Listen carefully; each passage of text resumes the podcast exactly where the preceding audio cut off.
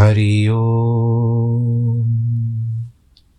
हरि ओम। हरि ओम। गुरुर्ब्रह्मा गुरुर्विष्णु गुरुर्देवो महेश्वर। गुरुर्साक्षात् परब्रह्म, तस्मै श्रीगुरवे नमः।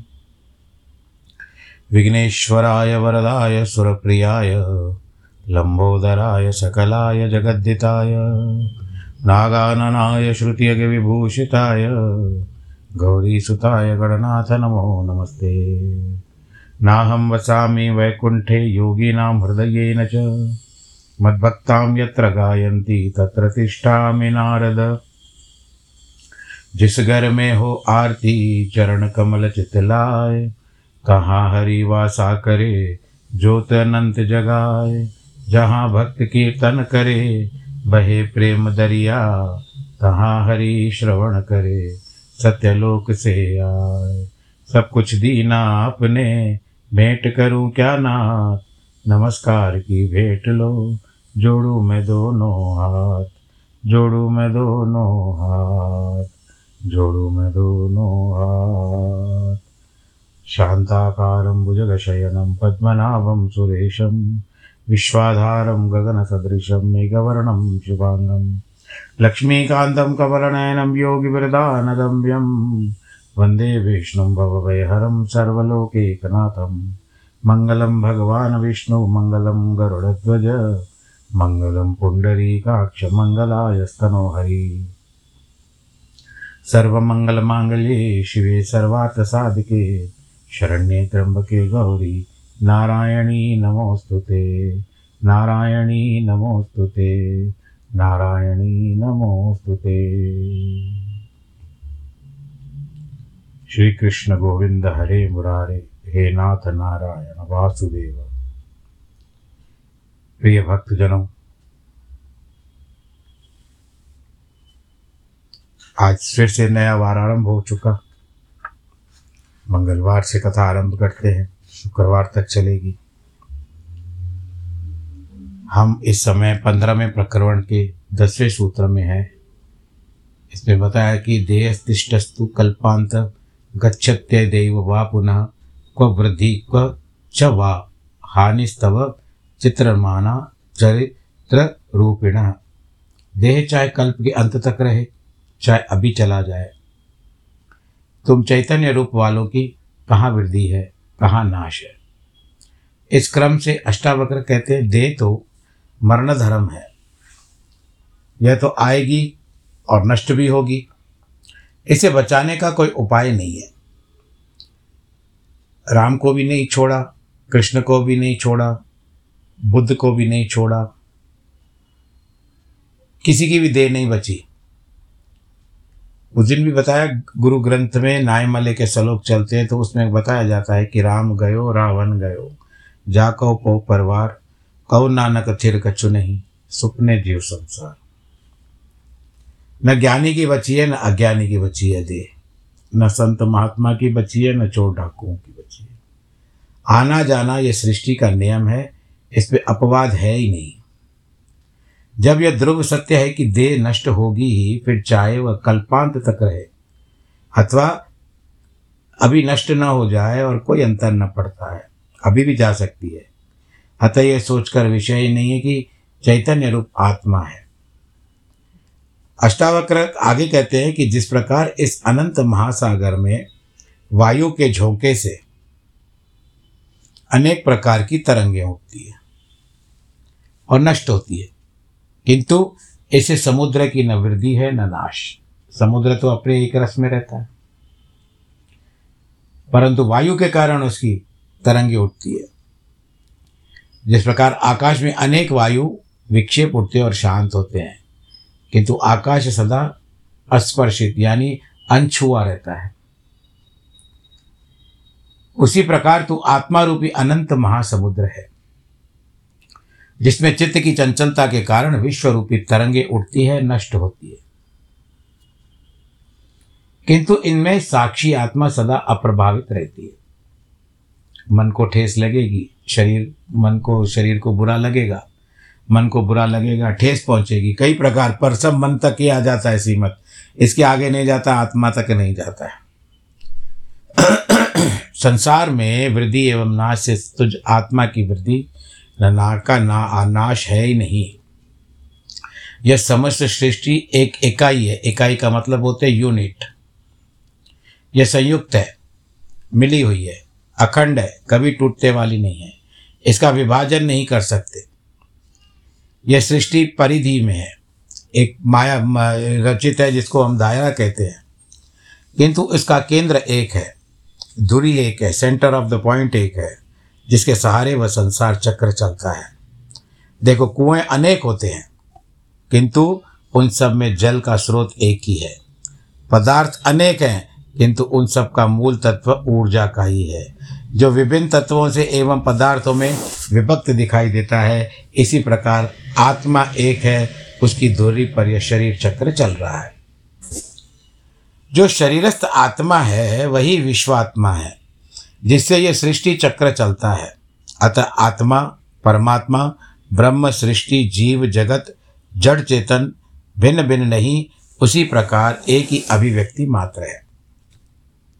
यह एक ही अनेक रूपों में प्रकट हुआ है। यह भिन्नता अहंकार के कारण प्रतीत होती है। मैं काला हूँ, तुम गोरे हो। या तुम गोरे हो, मैं काला हूँ। ये रेसिज्म। मन से उत्पन्न होता है, आत्मा से नहीं। इसी भिन्नता के अज्ञान के कारण है और उपाधे, ग्रहण और त्याग, देना, लेना, संसार और परमात्मा, लाभ, हानि, जीवन, मृत्यु, अनेक द्वंद्वों की कल्पना होती है। और यह द्वंद्व ही दुखों का कारण बन जाता है। इसी अहंकार से वासना का उदय होता है, एवं वासना ही संसार है इसीलिए अष्टावक्र कह, जनक जी से कहते हैं कि तू चैतन्य रूप आत्मा है, अतः जगत तुझसे भिन्न नहीं है। फिर हे और उपेदे उपादेय की कल्पना तुझमें कैसे हो सकती है? आत्मा का अनुभव होने पर हे और उपादेय का कल्पना व्यर्थ हो जाता है। जैसे एक ही शरीर से विभिन्न अंगों के कौन सा है, कौन सा उपादेय कौन सा लेना, कौन सा देना। कुछ लेना, न देना, मगन रहना रहता है आत्मा का काम। आत्मा निर्मल है, उसमें दोष है ही नहीं, यह शुद्ध है, अविनाशी है। शांत है, इसमें तरंगे उठती ही नहीं, तथा चैतन्य रूप आकाश की भांति स्वतंत्र है और सर्वत्र है।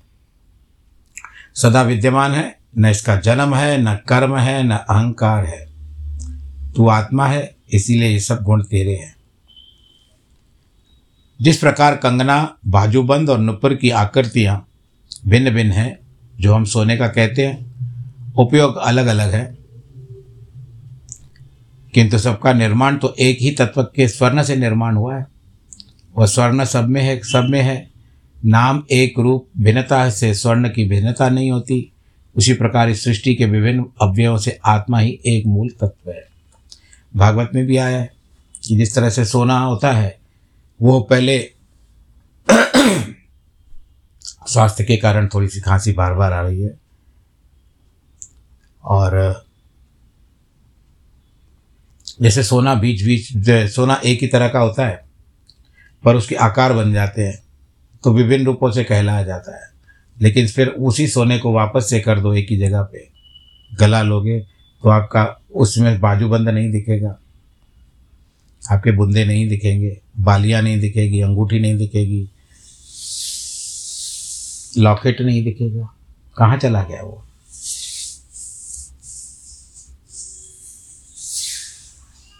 आकार बनता है केवल। आत्मा तो निराकार है। आत्मा का किसी ने आकार देखा है? आप लोग भी सोचिए कि आपने कभी अपनी आत्मा का साक्षात्कार किया है? किस आकार की है वो? किस रूप में है? किस तरह से बैठती है, उठती है? किसी ने भी इस बात का विचार नहीं किया है। जो भी कर्म है, शरीर का है, आत्मा का नहीं है। आत्मा तो केवल एक प्रकाश मात्र है। यह संपूर्ण सृष्टि एक अखंड है, उसका एक ही आत्मा का विस्तार है। इसमें भिन्नता कहीं नहीं है, नाम रूपों की भिन्नता से अज्ञानी भिन्नता देखता है, खंड खंड में देखता है। और जातिवाद होता है, जड़ चेतन मनुष्य जीव जंतु में भेद दिखाई देता है यह जीव और आत्मा में भेद देखता है, आत्मा और परमात्मा में भेद देखता है। सृष्टि एक ही सत्ता है, इसका विभाजन करना ही अज्ञान है। द्वैत दृष्टि के कारण दुखों का जन्म होता है। अंतर आ गया तो भाव आ गया तो। अब गरुड़ पुराण हम देख रहे हैं, टीवी सीरियल चलता है, बहुत अच्छा है। तो उस समय वहाँ पर दिखाया जाता है कि किस किस तरह से वो नागों की माता कद्रू अपनी छोटी बहन उसको अपनी दासी बना करके रख देती है और बुरा व्यवहार करती है। और उसके पुत्र एक गरुड़ होता है। पहले तो अरुण के लिए उस, उसको उकसाती है। तो अरुण का जो डिम्ब था वो तोड़ देती है, जिसके कारण वो अविकसित होता है। अब वो अरुण जो है, वो सूर्य भगवान का सारथी है। आप लोग भी देखते होंगे या नहीं पता होगा आपको। और गरुड़ फिर थोड़े समय के बाद होता है। परंतु किसी न किसी से चालबाजी से कदरू जो है वो उसको भी अपना दास बना देती है। और स्वयं भी दुखी होती है, उनको भी दुखी करती है। समय की अनुभूति हो जाना ही ज्ञान है, यही धर्म है। समय ही जीवन है, यही ब्रह्म है। इसी एकीकृत अस्तित्व को उपलब्ध होना ही धर्म है। विभाजन करना अधर्म है, अज्ञान है, अहम ब्रह्मास्मि की घोषणा, ऐसा ही धर्म की घोषणा करना है। यह अहंकार नहीं है, बल्कि उस अखंड की समग्र अनुभूति के मैं और ब्रह्म एक ही भिन्न नहीं है, दो का स्थान नहीं है। अगर आप कहते हो अहम ब्रह्मास्मि तो बहुत अच्छी बात है। अब इसमें अहम तो आया, लेकिन उसमें अहम का भाव आपको आया नहीं। केवल आपने अहम कहा, क्योंकि आपने अपने आप को ब्रह्म से जोड़ दिया, कि मैं ब्रह्मा, ब्रह्म मैं पर ब्रह्म हूँ। सब कुछ छोड़ देने से, भस्मी लगाने से, भीख मांग कर खाने से, गिड़गिड़ाने, याचना करने से, दंडवत करने से, विनम्रता दिखाने से, क्षमा याचना करने से अहंकार नहीं मिटता भाई। अहंकार इस एक ही अनुभूति हुए बिना मिटता नहीं है। धर्म की पराकाष्ठा है कि आत्मा एक है। सब उसी का विस्तार है, वही सर्वत्र व्यापक है। भिन्नता की प्रतीति ही अज्ञान है, एवं एकत्व का अनुभव हो जाना ज्ञान है, यही मुक्ति है। अष्टावक्र इसके लिए कहते हैं, मैं वही ब्रह्म हूँ अथवा मैं नहीं हूँ, इससे भिन्न जीव मात्र हूँ। परमात्मा और मैं भिन्न हूँ, ऐसे भेद दृष्टि को, ऐसे विभाग को छोड़ दो, क्योंकि सोहम शिवोहम। जो विष्णु भगवान के लिए होता है, उसको सोहम कहते हैं, जो शिव जी के लिए होता है, उसको शिवोहम कहते हैं। आदि कहना भी भेद दृष्टि है जिससे अब अब कोई वो अपने अपने मन मन की बात होती है, लेकिन इस पर भी भेद दृष्टि आ जाती है। क्यों कहा? जो कहना विश्वास के साथ कहो।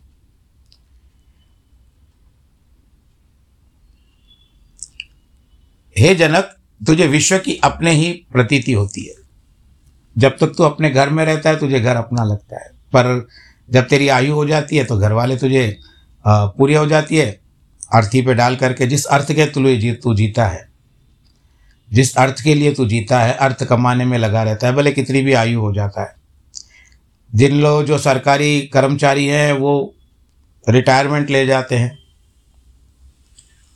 और उसके पश्चात उनको पेंशन आती है, फिर भी अर्थ। और नहीं चल सकता। हम भी मानते हैं इस बात को। बिना अर्थ के जीवन नहीं चल सकता। अच्छी बात है ये। परंतु अर्थ को लेते लेते लेते लेते जीवन कब खत्म हो जाता है? वही अर्थ, एक छोटी सी मात्रा जो ई की होती है, अर्थ में, वो लग जाती है और उस जाने वाले की अर्थी बन जाती है। अर्थ कमाते कमाते अर्थी तक पहुँच जाता है।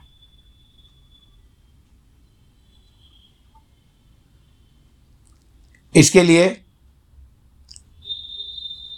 देखो तो संसार में मैं और मेरा यही है। भेद हो जाता है। और जब मैं मैं करते हो तो सारे विश्व में आप विश्व को अपने आप समझते लगते हो। परंतु जब मैंपन खत्म हो जाता है, शरीर खत्म हो जाता है तो विश्व तो वही वहीं रहेगा, आप कहाँ चले गए? दो का विभाजन मत करो, अंतर मत रखो। इसी अज्ञान के कारण यह विश्व है। अन्यथा परमात्मा न तू है, न विश्व है, एक ही आत्मा है, और उससे भी ऊपर परमात्मा है। जो तू है, वही विश्व है। इस प्रकार संसारी और असंसारी का भेद भी अज्ञान के कारण है। ये सभी आत्मा है, अतः तू भी सब कुछ है। तेरे सिवा कोई दूसरा है ही नहीं। सब आत्मा रूप है, यही ज्ञान है, यही परम सत्य है। सत्य एक ही है, दो सत्य कभी नहीं होते। यह भेद ही अज्ञान है अभेद ज्ञान है। संसार में दो प्रकार के व्यक्ति हैं, अज्ञानी और ज्ञानी। इनकी दो दृष्टियाँ हैं संसार के प्रति। अज्ञानी कहता है कि संसार ही सत्य है, संसार में अनेकता है, विभिन्नता है, प्राकृतिक राजनीतिक है राजनैतिकता है, मानसिकता है, शारीरिक, बौद्धिक, नैतिक, धार्मिक आदि अनेक स्तरों में भी भिन्नता दिखाई देती है। यहाँ तक कि कुछ लोगों को आत्मा की भी भिन्नता दिखाई देती है। सब आत्माएँ अलग अलग है। कुछ लोग परमात्मा में भी भिन्नता देखते हैं, जैसे कि अनेक प्रकार की बातें आ रही है, इसमें मैं नहीं कह सकता। यह सब दृष्टि अज्ञान की है, जैसे प्रत्यक्ष दिखाई देता है, वैसा ही मान लेता है। परोक्ष का उसे कुछ पता नहीं है, उसका सारा ज्ञान इंद्रियगत है जो इंद्रियों की पकड़ में आ जाता है, जो बुद्धि की पकड़ में आ जाता है, उसी प्रकार सत्य मानता है। जब रजोगुण संपन्न होता है तो रजोगुण की बातें सोचता है। ये गुण की बात बता रहे हैं हम। सतोगुण में होता है तो सतोगुण संबंधी बात बताता है, और तमोगुण होता है तो केवल तमोगुण में अपने आप को व्यापक कर देता है। इंद्रियों के पार अस्तित्व का कुछ पता नहीं है। ब्रह्म, आत्मा, ईश्वर आदि का कोई सत्ता में विश्वास नहीं करता है। सब लोग अपने आप को ही समझते हैं। विशेषकर कुछ दार्शनिक व्यक्ति होती है, बुद्धिजीवी होते हैं, वो फिर वो परमात्मा को नहीं मानते। और फिर और प्रकार के होते हैं, ब्राह्मण, ऋषि, ये इत्यादि बातें आ जाती है। ये संसार चलता रहता है। परंतु जो ज्ञानी होता है, उसको सब में एक जैसा दिखाई देता है। जिस तरह से मैं बार बार कहता हूँ, ये गीत जो फ़िल्म का बार बार याद आता है कि तुझ में राम, मुझमें राम, सब में राम समाया। सबसे कर ले प्यार जगत में कोई नहीं है पराया रे। तुझ में राम, तुझ में राम, मुझमें राम, सब में राम समाया। सबसे कर ले प्यार जगत में कोई नहीं है पराया रे। तुझ में राम। अब उस तक पहुँचना बहुत दुस्तर है, मुश्किल है। प्रयत्न करना पड़ता है, पर प्रयत्न करते करते थक जाते हैं, पर पहुँच नहीं पाते हैं, क्योंकि विडम्बना यही है कि प्रयत्न तो बहुत करते हैं, परंतु नहीं हो पाता है। ज्ञानी की दृष्टि है, उसी ब्रह्म, आत्मा, ईश्वर आदि को जाना है। अज्ञानी स्थूल को जानता है, सूक्ष्म उसकी पकड़ में नहीं आता है, यह प्रकृति को जानता है, उसकी दृष्टि, शरीर, उनके भोग विषयों तक सीमित है, जिससे इनमें सूक्ष्म है जो चेतन है, शक्ति है, उन्हें नहीं जान पाता।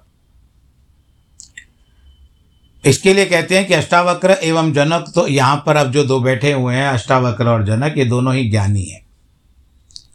दोनों को सत्य की अनुभूति हुई है, अतः दोनों का संवाद ज्ञान प्राप्त व्यक्तियों का संवाद है।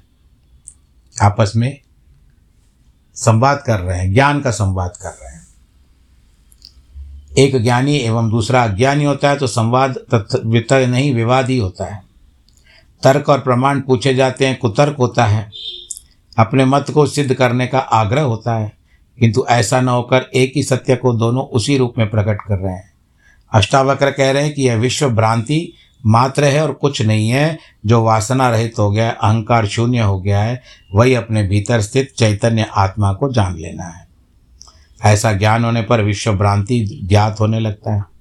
उसका अर्थ यह नहीं है कि सृष्टि ही भ्रांति है। यह है ही नहीं, बल्कि इसका अर्थ है कि उसके साथ जो हमारे रागात्मक संबंध है, जो आसक्ति है और जो लगाव है, वह सब भ्रांति है। लगाव थोड़ी देर का। गर्मी आती है, उस समय में हमको स्वतः ही उस ऋतु के हिसाब से, ग्रीष्म ऋतु के हिसाब से कुछ वस्तुओं में लगाव हो जाता है। और उस समय हम बेझिझक आम खाते हैं। चलो, वो तो फल है। ऋतु का फल है। शरबत ठंडा करके पीते हैं, आइसक्रीम इत्यादि खाते हैं और कुछ शीतल पेय लेते हैं तो वो उस समय की हमारी प्रवृत्ति हो जाती है।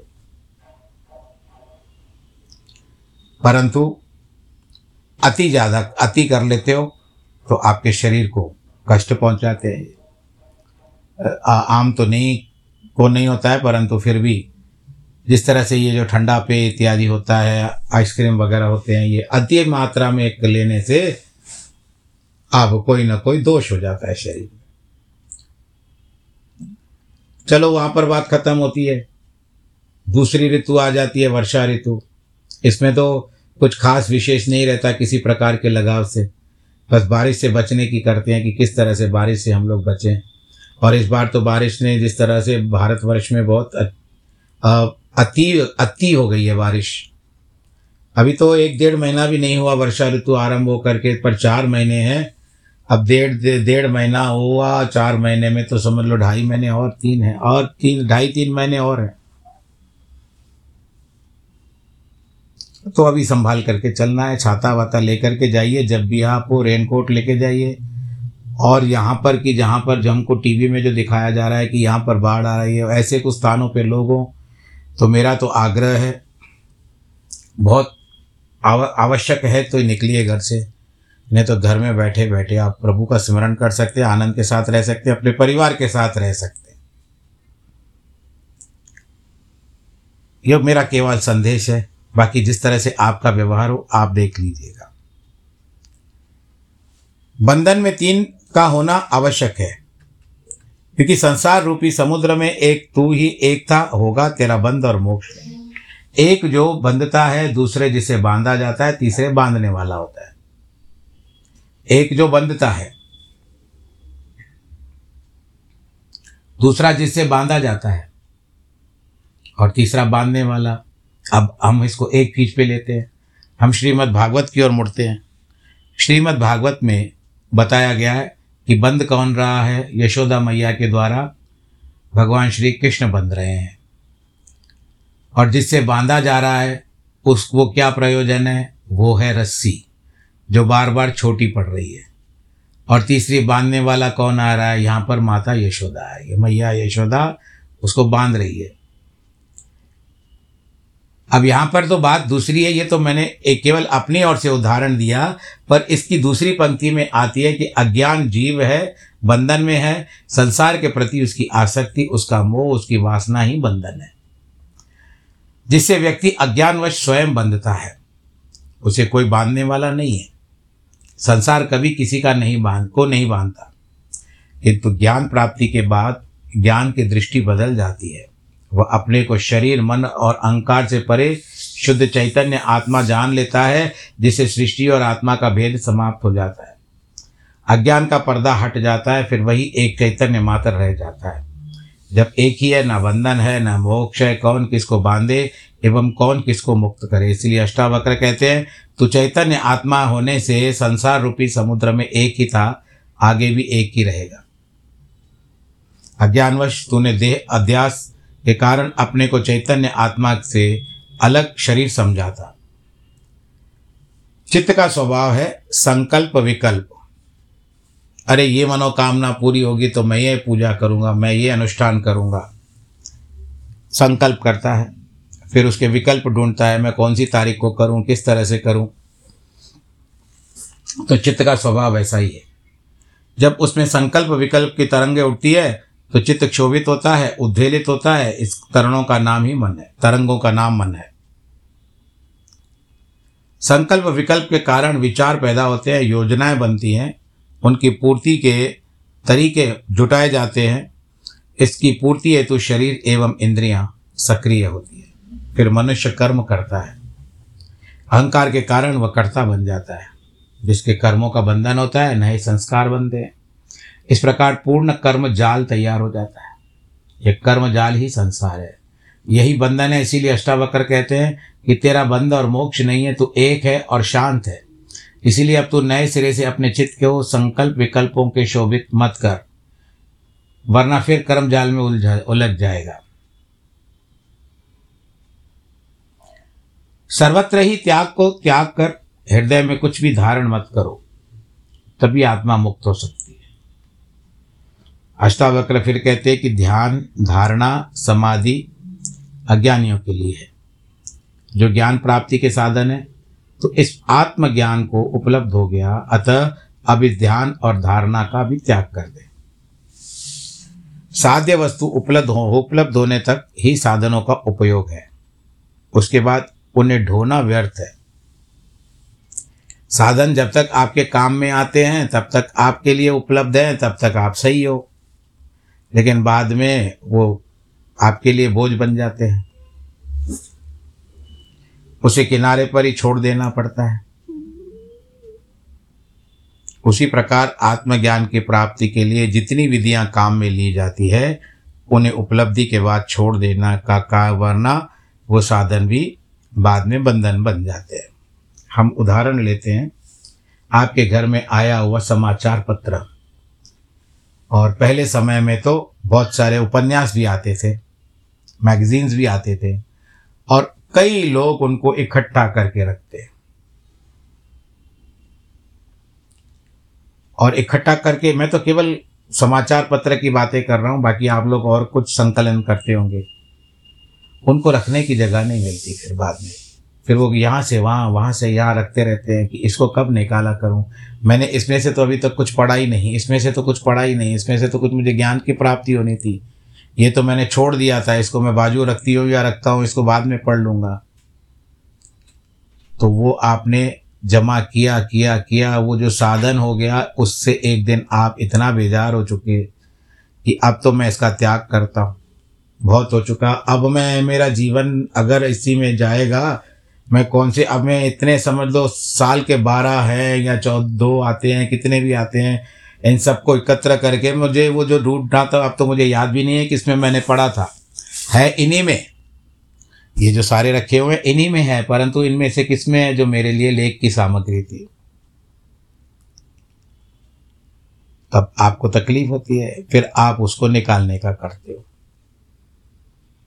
तो इतना क्यों जमा करते हो? जो निकालने की आवश्यकता पड़ जाए। समय है, निकालने का निकाल दो, बस महीने महीने का नियम बाँध दो। निकाल दो उसको। अब आप पढ़ोगे तो क्या ज्ञानी बन जाओगे उसमें? क्या ज्ञान प्राप्त कर लोगे? इसीलिए कुछ भी धारण मत कर, केवल हृदय में राम का स्मरण कर। ये मैं कह रहा हूँ, अष्टावक्र और जनक के बारे में कहीं भी राम की बात नहीं आ रही है। आप विचार करके क्या करेगा जब ध्यान भी नहीं जाता है, चित्त शून्य हो जाता है? यही निर्विकल्प समाधि है। यही आत्मा एवं परमात्मा की अनुभूति होती है। तो भक्तजनों, संसार, सार, असार, ये सारी बातें हैं। कर्म बनता है, स्वभाव, अभाव, प्रभाव, जो भी होता है स्वभाव से वो हमारे साथ ही चलता है। जीवन भी साथ रहता है। जीवन के बाद ये शरीर भी नहीं रहता है। सब शरीर के लिए करते हैं, अपने आप शरीर छूट जाता है तो सब जीवन ही पूरा। इसके लिए एक अंग्रेज़ी में कहते हैं life is bubble snap it before it vanishes तो आप सब लोग अपना ध्यान रखिएगा, ईश्वर आप सबको अनुकूलता प्रदान करे। ये जो बारिश का मौसम एकदम से उग्र हो चुका है, आप सब लोग प्रार्थना करो कि बस कुछ कुछ समय के लिए थम जाए, फिर से थोड़ा सी व्यवस्था बन जाए और फिर से भगवान जी की अनुग्रह हो जाए और धीरे धीरे फिर अभी दो तीन महीने जिस तरह से है, उसको भी हम लोग निपटारा करें धीरे धीरे सब कुछ हो जाए। और कई लोगों के पास ये मेरी कथा नहीं पहुँच पा रही है, उसका मैंने बहुत प्रयत्न किया है। तो उसको डिलीट करके, ऐप को डिलीट करके फिर से रीइंस्टॉल कर लीजिए एंकर ऐप। या तो आप स्पॉटिफाई के इसमें जाइए, बहुत सारे विवरण हैं, मैं दे देता हूँ, आप लोग उनको चेक कर सकते हो, जिसमें भी आपको कथा सुननी हो। अब कुछ तकनीकी कार्य कार्य है, मुझे भी समझ में नहीं आ रहा है, क्योंकि मेरे पास भी ऐप है, कुछ व्यवस्था नहीं कर पाता हूँ। मैंने बहुत प्रयत्न किया, लेकिन कईयों के पास मेरी कथा नहीं जा पा रही है, सुन नहीं पा रहे हैं तो मुझे शिकायत आ रही है। मैंने बहुत सारा प्रयत्न किया, पर नहीं हो पा रहा है। फिर भी मैं आपको और विकल्प का संदेश भेजता हूँ, यदि आप चाहें तो स्पॉटिफाई है गूगल पॉडकास्ट है इस सब पे मेरी कथा सुन सकते हो, जिनका जन्मदिन है, वैवाहिक वर्षगांठ है, उनको बहुत बहुत बधाई। ईश्वर आप सबको सुरक्षित रखे, आनंदित रखे। नमो नारायण।